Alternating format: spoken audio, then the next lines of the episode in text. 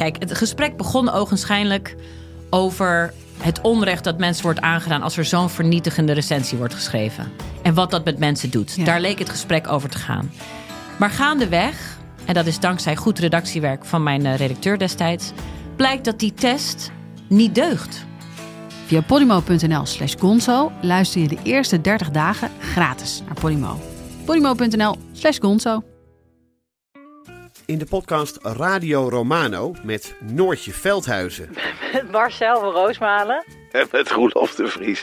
brengen we alle drie elke week een zogenaamde signalering mee. Wat heb jij nou weer bij? En aan het eind bepalen we wie de winnaar van de week is. Echt een angstcultuur Lege huls die je er bent? Ja, dat gaat eigenlijk altijd onvriendelijk. Luister nu naar Radio Romano bij Podimo. Via podimo.nl slash Radio Romano luister je 30 dagen gratis. I gotta use some Tic Tacs just in case they start kissing her. You can do anything. Whatever you want. Grab them by the. I can do anything. Will you tell us how much you paid in federal income taxes in 2016 and 2017? Millions of dollars. You paid millions of dollars. Millions in- of dollars. So yes. not 750. Millions of dollars, and you'll get to see I- it. I- and you'll get to When? see it. In the last few minutes, uh, it's been confirmed by President Trump. Uh, he has tweeted to say that he and his wife have tested positive for coronavirus. This just in the last 10 minutes. Uh, US President Donald Trump, uh, we will begin our quarantine and recovery process immediately. Welkom bij Radio Amerika, de podcast van de Groene Amsterdammer over de Verenigde Staten in 2020. Tot aan de presidentsverkiezingen van komende november en nog even daarna spreken wij elke paar weken over een belangrijk politiek moment. Over de achtergronden daarvan en over de mogelijke gevolgen voor de presidentsverkiezingen tussen de zittende Amerikaanse president Donald Trump en zijn uitdager Joe Biden. Ik ben Rutger van der Hoeven, de buitenlandredacteur van de Groene Amsterdammer. En ik bel vanaf de redactie in Amsterdam met onze correspondent in de Verenigde Staten, Casper Thomas. Jij bent weer in Washington, Casper. Ja, ik ben terug in Washington na een, eh, een trip in South Carolina om te kijken hoe daar de senaatsrace eh, zich ontwikkelt, die heel spannend is. In welke kant gaat die opvallen, denk je? Nou dat is dus het mooie. Het is een soort dubbeltje op zijn kant daar. Eh, en dat zou voor, voor het eerst eh, maakt een democratische senator voor het eerst sinds lange tijd, eh, kun je zeggen, daar kans om, om de senaatzetel te winnen. En dat is heel spannend. De democratische kandidaat is Jamie Harrison, een Afro-Amerikaan. En hij neemt het op tegen Lindsey Graham. en dat is een van de meest prominente Republikeinse senatoren. Ooit een van Trumps grote critici, nu ineens de beste vriend van Trump. En de Republikein die in de lead is als het gaat om het eh, benoemen van eh, de, de nieuwe rechter bij het Supreme Court. Dus eigenlijk alle politiek van Amerika op dit moment is een beetje gecondenseerd in, in, in South Carolina. Dus eh, daarom was ik daar gaan kijken. Oké, vandaag gaan we praten over de traditionele oktoberverrassing. Zo wordt een gebeurtenis genoemd in de laatste maand voor de verkiezingen die de campagnes een andere richting induwt en die de uitslag kan beïnvloeden. En dat leek deze verkiezingen de publicatie van Trumps belastingaangiftes te zijn, tot Trump vorige week opeens een ziekte bleek te hebben die al een miljoen mensen het leven heeft gekost. Dat moet wel de ultieme oktobersurprise, denk ik, toch Casper? Ja, ja, je kunt op een zeggen dat Trump is een beetje zijn, zijn eigen oktober surprise eh, geworden. Door eh, precies een maand voor de verkiezingen eh, ineens een, een COVID-patiënt eh, geworden te zijn. En dat, eh, ja, dit- is een soort correspondenten bingo. Hè? Wanneer, eh, wanneer vul je het vakje oktober surprise in? We dachten inderdaad op een gegeven moment, ja, die, die belastingaangifte van Trump die de New York Times te pakken had gekregen, dat, dat gaat hem toch wel zijn. Dat, dat, dat is hetgene dat de, de verkiezingen sterk gaat beïnvloeden of een bepaalde kant uit gaat duwen. De Republikeinen hebben misschien natuurlijk ook nog hun eigen oktober surprise in petto. Maar eh, toen moest Trump ineens naar het ziekenhuis. Dus dat, eh, dat, die, die, die staat nu wel met stip bovenaan, ja. was ook een hele vreemde soort radiostilte toen die was opgenomen. Alsof niemand eh, wilde gaan speculeren wat er nou zou gaan gebeuren. Dat het, maar dat is wel een beetje losgekomen volgens mij, toch? Ja, en, en, en het gaat voor een deel op de kant die je verwacht. Kijk, Trump, die, dat zie je nu al een beetje ontstaan, die, die zal zich gaan presenteren als de krachtige president die het virus overwonnen heeft. En daarom ook waarschijnlijk inmiddels wel begrijpt wat het land eh, op dit punt heeft doorgemaakt. Dus, dus er wordt wel een soort campagnespin eh, al aangegeven. En tegelijkertijd laat het ook een hele lelijke kant van Amerika op het moment zien. Uh, weet je, dat, misschien hebben mensen altijd wel eens uh, een president allerlei naars toegewenst. Uh, maar dat gaat nu gewoon bijna openlijk. dat mensen hopen dat, dat Trump erin blijft. Of dat het virus hem dermate uitschakelt dat hij geen campagne meer kan voeren. En dat laat toch wel zien hoe dat we hebben het altijd over de verdeeldheid van Amerika, maar op het moment dat, um, laten we zeggen, de, de, de president de allerbeste gezondheid toewensen, niet meer de gedeelde basishouding is, uh, dan, dan, dan ben je toch wel een end heen hoor. Nu moet ik wel erbij zeggen trouwens dat Trump dit op een bepaalde manier zelf ook wel een beetje over zich afroept. De, Obama stuurde een, een, een beterschapswens naar Trump. En een uur later kreeg ik een mail van de Trump-campagne binnen met de leugenaar Obama, die een schandelijke fundraising had gedaan voor de elites in Washington. En dus ja, de, de, de, de blijft ook vanaf het ziekbed uh, nog wel bestaan.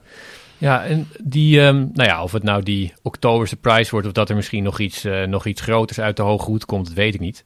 Maar er is best wel veel te doen over zo'n oktober surprise. Ik noemde het al in uh, een soort traditie in oktober of in de laatste weken voor de verkiezing. En er zijn, dat is begonnen in 1980. Ik heb het uh, even opgeslagen. Er was toen een verkiezingsrace mhm. tussen Carter en Reagan. En Carter die hoopte heel erg om voor de verkiezingen Amerikaanse gijzelaars vrij te krijgen uit Iran. Nou, dat lukte toen niet alleen niet. Maar Iran zei ook opeens dat ze nooit onder Carter die uh, gijzelaars vrij zouden laten. En dat alleen zouden doen onder een nieuwe president. Dus het was nogal een, uh, ja, een bizarre ontknoping. En dat deed Iran toen ook een paar minuten nadat uh, Reagan was ingezworen in januari. Dus ja, dat, dat werd toen achteraf werd daarover gepraat alsof dat misschien een, een vuile deal zou zijn. Maar dat was in ieder geval een oktober surprise. Er werd ook nog verwezen naar 72. Toen had. Mm -hmm. Kissinger opeens gezegd dat hij vrede ging sluiten in Vietnam en gaf dat een soort lift aan Nixon. Maar ja, Nixon had hij helemaal niet nodig, want die lag echt een straatlengte voor. Uh, er zijn wel later wat uh, uh, oktober surprises geweest die belangrijk zijn geweest. Eentje die wordt genoemd is 2000, Bush Gore. Toen werd er vlak voor de verkiezingen verteld dat Bush was opgepakt en gearresteerd of voor ehm, rijden onder invloed in de jaren 70. Later in 2004, toen was uh, er een video opgedoken van Bin Laden vlak voor de, uh, voor de verkiezingen. Waarin Bin Laden praatte over de VS. En dat zette weer heel erg de focus terug op die war on terror. Ik zie hier een beetje trouwens twee categorieën volgens mij ontstaan. Even, even tussendoor, want we komen zo meteen vast nog bij, een, bij een, een hele grote oktober surprise die uit de recente geschiedenis. Maar je hebt een soort oktober surprises die gepland zijn, waarbij uh, politici of, of campagnes zeg maar iets echt, echt iets planten of iets timen, zo van ja, dan gaan we dat doen. En je hebt gewoon uh, overmacht, goddelijke ingreep, een, een, een, een faillissement van een grote bank is wat dat betreft niet te plannen bijvoorbeeld. Nee, dat klopt. En um, het is ook zo dat inderdaad die, die agenda's, die worden, ja, zou je kunnen zeggen, die proberen uh, de campagneteams natuurlijk heel erg te, te, beïnvloeden door, de, door dingen strategisch te lekken naar de pers of bepaalde uh, nieuwtjes voor zich te houden. Maar die Oktober Surprise die, ja, laat zich toch heel moeilijk plannen. En er was inderdaad zo'n voorbeeld van, dat is degene waarop je hint, die van 2016.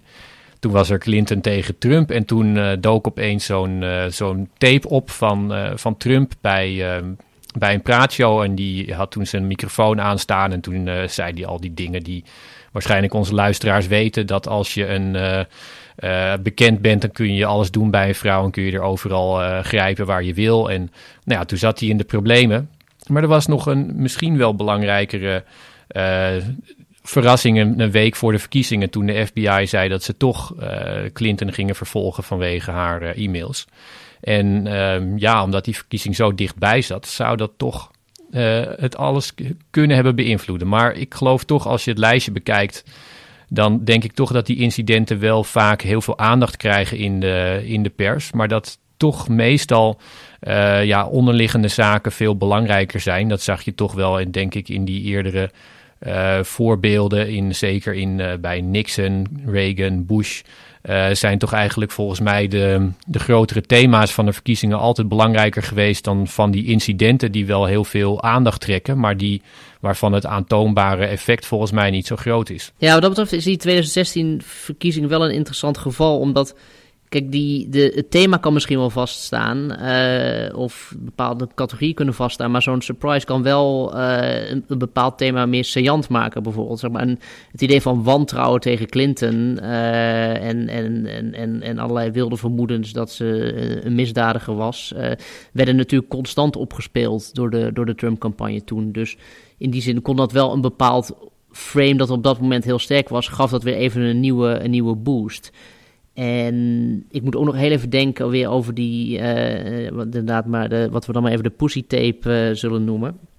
Um, het, binnen een paar uur daarna kwam de hele zwik e-mails die gestolen waren van de democraten door Wikileaks naar buiten. En er is nog steeds uh, sterke suggestie en het echte bewijs daarover krijgen we zeg maar, van spreken niet boven tafel, omdat de, de, de, de onderzoeken daarna en ook de rechtsgang die erover gaat voor een deel gefrustreerd is vanuit het Witte Huis. Um, de vraag is nog steeds, was er nou synergie tussen medewerkers van Trump, in dit geval zijn, zijn adviseur Roger Stone, en het vrijkomen van de e-mails precies op het moment nadat die, die tape uitkwam die Trump in gevaar bracht. Dus en dat heeft, dan heeft dat echt wel degelijk effect. Zeker als je bedenkt dat de marges zo klein zijn. Als het gaat om een paar duizend stemmen de ene kant of op de andere kant op in sommige staten. Dan kan zo'n oktober surprise dus wel degelijk uh, volgens mij echt effect hebben. Ja, ja nee, dat, um, dat denk ik ook. En tegelijkertijd is er zo'n soort, uh, zo'n soort dynamiek aan de gang waarbij je uh, soms moet oppassen om te veel causaliteit aan één ding toe, toe te schrijven. Um, in die verkiezing van tussen Trump en Clinton speelden ontzettend veel aspecten die, ja, die structureel waren en diep of soms inderdaad incidenteel. Die hadden allemaal invloed. Um, tegelijkertijd is het zo dat, dat, dat inzoomen op kleine incidenten is ook iets wat heel erg te maken heeft met een soort mediadynamiek. Want er is een grote behoefte bij het algemene publiek en ook bij media zelf, bij journalisten zelf, om nieuwe en spannende verhalen te hebben. En uh, dat werd trouwens in die verkiezingen van 72 werd dat heel mooi uh, geïllustreerd door een heel ehm, uh, bizar boek, onconventioneel boek van Hunter Thompson, uh, mijn grote journalistieke held. Die schreef een boek, Fear and Loading on the Campaign Trail. En daarin beschreef hij eigenlijk hoe ja, hij totaal hulpeloos rondliep tussen de andere journalisten die allemaal contacten hadden en scoops deden, maar ook de hele tijd um, op een bepaalde manier verslag deden die, die hem helemaal niet lukte. En dat werd wel een beetje een klassieker, omdat wat hij, wat hij beschreef in dat boek was hoe journalisten eigenlijk de hele tijd dezelfde verhalen nastreven. En ook heel erg focussen op het neerzetten van een, verkiezings, uh, een, een, verkiezingstijd als een race. Die maken er, uh, dat, dat noemde hij een, een horse race. En die, hebben, die willen de hele de indruk wekken dat, dat die paarden keihard lopen. En dat de ene soms een beetje naar voren trekt. En die, en, en die analogie is heel sterk. Maar tegelijkertijd is dat dus ook iets wat ja, een mediadynamiek is. En heel veel mensen hebben gewoon al jaren van tevoren of maanden van tevoren hun keuze gemaakt. En die structurele dingen, die uh, maken toch dat, uh, ja, dat beïnvloeden of de, die, die betekenis van die, laatste, van die laatste dingen minder groot. En dat beschreef hij in dat boek heel erg hoe, dat, hoe de mediadynamiek zelf dat vertekenen kan. Ja, dat, dat, ik, herken ik dat wel een beetje hoor. Ik bedoel, ik, ik heb me ook heel vaak heel hulpeloos gevoeld uh, als ik uh, op de campaign trail ging, zoals dat heet. En dan uh, kandidaten volgen en naar rallies gaan. En dan denk je, ja, op een gegeven moment denk je, ben je hier nou het echte verhaal van de verkiezing aan het ophalen? het lastige is natuurlijk ook de kiezers die je daar spreekt. Daar zit al een soort, soort zelfselectie in, want dat zijn de, de enthousiastelingen die überhaupt komen op, opdagen bij dat soort events.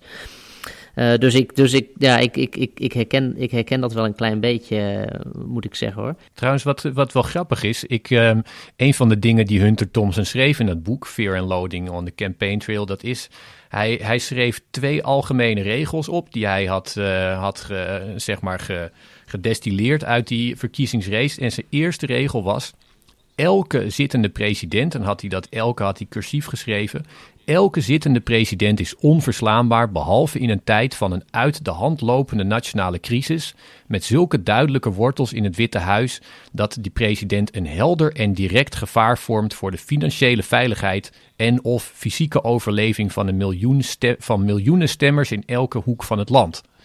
Dat is natuurlijk... Nou ja, het, het, zou het script voor nu kunnen zijn. Ja, dat is natuurlijk wel Behalve bizar. Want dat, hij, dat hij Trumps peilingen zo stabiel blijven. Sorry? Die peilingen? Dat, ja. nou, dat, nou, dat, dat Trumps peilingen zo stabiel blijven. En dat, dat we eigenlijk de afgelopen vier jaar hebben gezien dat Trump alles kan doen en alles kan overkomen. Maar dat zijn, zijn de, de, de, basis van zijn steun, uh, daar verandert niet zo heel veel aan. Dus dat zou dan juist weer pleiten voor de theorie dat horse races, October surprises en, en, en god weet wat allemaal uh, inderdaad eigenlijk gewoon geen effect hebben. Dat citaat, dat is inderdaad gewoon bizar als je dat nu terugleest. Want Hunter Thompson, die wilde natuurlijk daar een beetje de draak mee steken. Maar dat, die fysieke overleving, die is nu opeens gewoon echt een serieus issue.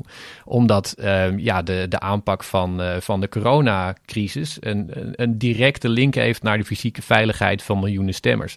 Dus hij deed dat als overdrijving, maar dat is nu gewoon opeens waar. Maar dat tweede wat je, wat je zei over die... Um, dat stabiel blijven van Trump, dat is natuurlijk uh, dat is waar. Dat zijn, uh, dat zijn basis, uh, ja, zijn stembasis blijft solide. En tegelijkertijd zijn er structurele factoren die, ja, waar hij ook, ook niet aan kunnen, kan ontsnappen. En die gewoon maken dat dit een hele moeilijke um, race voor hem gaat worden. Want uh, zijn, zijn waardering zit eigenlijk zijn hele presidentstermijn onder de 50%. Het is, uh, het is historisch laag geweest. En in deze lente dook die van iets onder de 50% naar onder de 40% uh, in juni. En daar is hij gebleven. En dat is bij twee andere presidenten gebeurd in het verleden, namelijk bij Carter en bij Bush senior. En dat zijn nou net de enige presidenten uit de recente geschiedenis die hun herverkiezing hebben verloren. Als je gelooft in zeg maar, die structurele factoren en dit soort uh, parallellen, dan is dat heel slecht uh, nieuws voor Trump. En hij werd ook vandaag gepeild als 14% achterstaand. Dus ja, er kan, er kan heel veel verrassing gebeuren, maar het is wel een heel uh, een smal pad, lijkt het. Ja, het lastige van die 14% is dat dat is, dat is echt heel veel hoor. Uh, en, en tegelijkertijd moet, is het dan ook weer de vraag, hoe is dat dan weer precies verdeeld uh, over de staten? En dan dan is het interessant. En een, een van de interessante dingen die zich eigenlijk de laatste weken heeft voorgedaan. En dan moet ik ook wel een beetje aan, aan, aan Thompson en dat citaat van jou net denken. Uh, is dat oudere kiezers uh, zich van Trump aan het afkeren zijn. Ik heb het net nog even opgezocht voordat we gingen spreken, Rutger. En in Pennsylvania zijn uh, de, de oudere kiezers, loopt Biden momenteel zeven punten voor. Pennsylvania, dus een belangrijke swing state. Florida zijn de oudere kiezers vijf punten voor op, uh, of ja, heeft Biden vijf punten voor op Trump als het gaat om die groep. Terwijl bij de vorige verkiezingen waren dat, ja, was dat juist een kiezersgroep die Trump won, die oudere kiezer. En dat heeft ook echt wel voor een deel te maken met, met die coronacrisis en, en de aanpak daarvan. Want dat, gaat natuurlijk over de groep die er het meest kwetsbaar voor is. Waar Trump nu dus zelf inderdaad ook de belichaming van, van is geworden.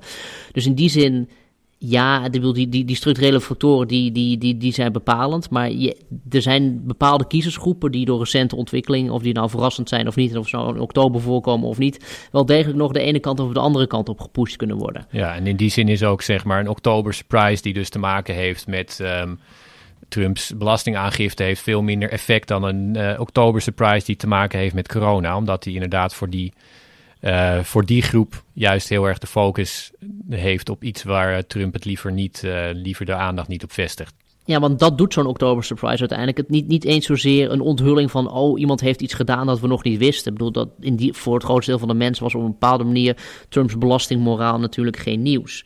Maar het gaat over het claimen van de thema's. Waar gaan deze verkiezingen eigenlijk over? Wat is het belangrijkste onderwerp dat er op het spel staat? Ik bedenk trouwens nog één ding dat ik net had willen zeggen. Wat we even niet moeten vergeten hier is dat ook op dit moment er ook al heel veel stemmen bijvoorbeeld al binnen zijn. Hè? Uh, early voting, uh, er wordt nog nooit, nooit zoveel vroeg gestemd in de Verenigde Staten als tijdens deze verkiezingen. Dus er zijn ook al heel veel stemmen die op een bepaalde manier al verzegeld zijn. Dus daar kun je oktober surprises tegenaan blijven gooien wat je wil. Um, ja, dat is grappig. ik, las de, ik zag toevallig toen net een, uh, vandaag een, uh, een academische studie die uh, in 2008 die had geschreven dat de Oktober Surprise en dat de rol van, van laatste ontwikkelingen gaat afnemen omdat, er, uh, omdat meer mensen gingen stemmen per post. Dat was toen 2008 en dat is natuurlijk in deze verkiezing is dat een... Uh, Alleen maar meer geworden. Nog vele factoren meer. Nou ja, en, en er is nog iets waarvan ik denk dat die Oktober Surprise en, en of de grote events, de, de incidenten waar de media inderdaad een beetje achteraan holt uh, van het een naar het andere en er ook op hoopt, want het, dat houdt de, de, de, de, de, de nieuwsdynamiek natuurlijk lekker draaiende. En kijk, verkiezingen gaan, zeker in de VS, uh, tot op, maar op zekere hoogte over de issues. En voor een heel groot deel over karakter, moraal en, en de vraag: vind ik de, de, de president een beetje een geschikte man of een beetje een geschikte vrouw? Um, En die, die incidenten die zijn elke keer, als je het ziet als een soort drama, en natuurlijk elke keer weer iets waar iemands karakter als het ware op een bepaalde manier een rol speelt. Hoe gaat het mee om? Hoe reageert hij erop? Wat zegt het over die persoon, wie die is, over hoe die denkt, hoe die naar anderen kijkt? En net als dat je in een, in een, in een, in een goed boek of in een soap natuurlijk nooit genoeg lagen kunt toevoegen aan iemands karakterontwikkeling, zijn al die incidenten uh, hebben wel dat effect en, en, en verdiepen die dynamiek van de verkiezingen wel. Ja, nou goed, wij gaan hier uh, over een paar weken kunnen we hier al op terugkijken. In ieder geval was dat een uh, flinke ja, konijn, witte, witte konijn die, ehm, die Trump zomaar ja, uit ja. de hoge hoed haalde. Goed. Ja, nou, ja, ja. Wij uh, bellen elkaar zelf weer. er goed in gepropt. Ja, die zat daar inderdaad mooi in. Goed. Wij bellen elkaar weer over twee weken. Zeker, spreek je dan Rutger. Goed, tot dan. U luisterde naar Radio Amerika, een podcast van de Groene Amsterdammer. In deze podcast spreken wij elke paar weken over een belangrijk politiek moment, over de achtergronden daarvan en over de mogelijke gevolgen voor de Amerikaanse verkiezingen tussen de zittende president Donald Trump en zijn uitdager Joe Biden. Later in deze week is de reguliere podcast van de Groene Amsterdammer online. En over twee weken is er een nieuwe aflevering van Radio Amerika. Als u de podcast goed vond, deel hem alsjeblieft en like hem op het platform waarop u deze podcast luisterde.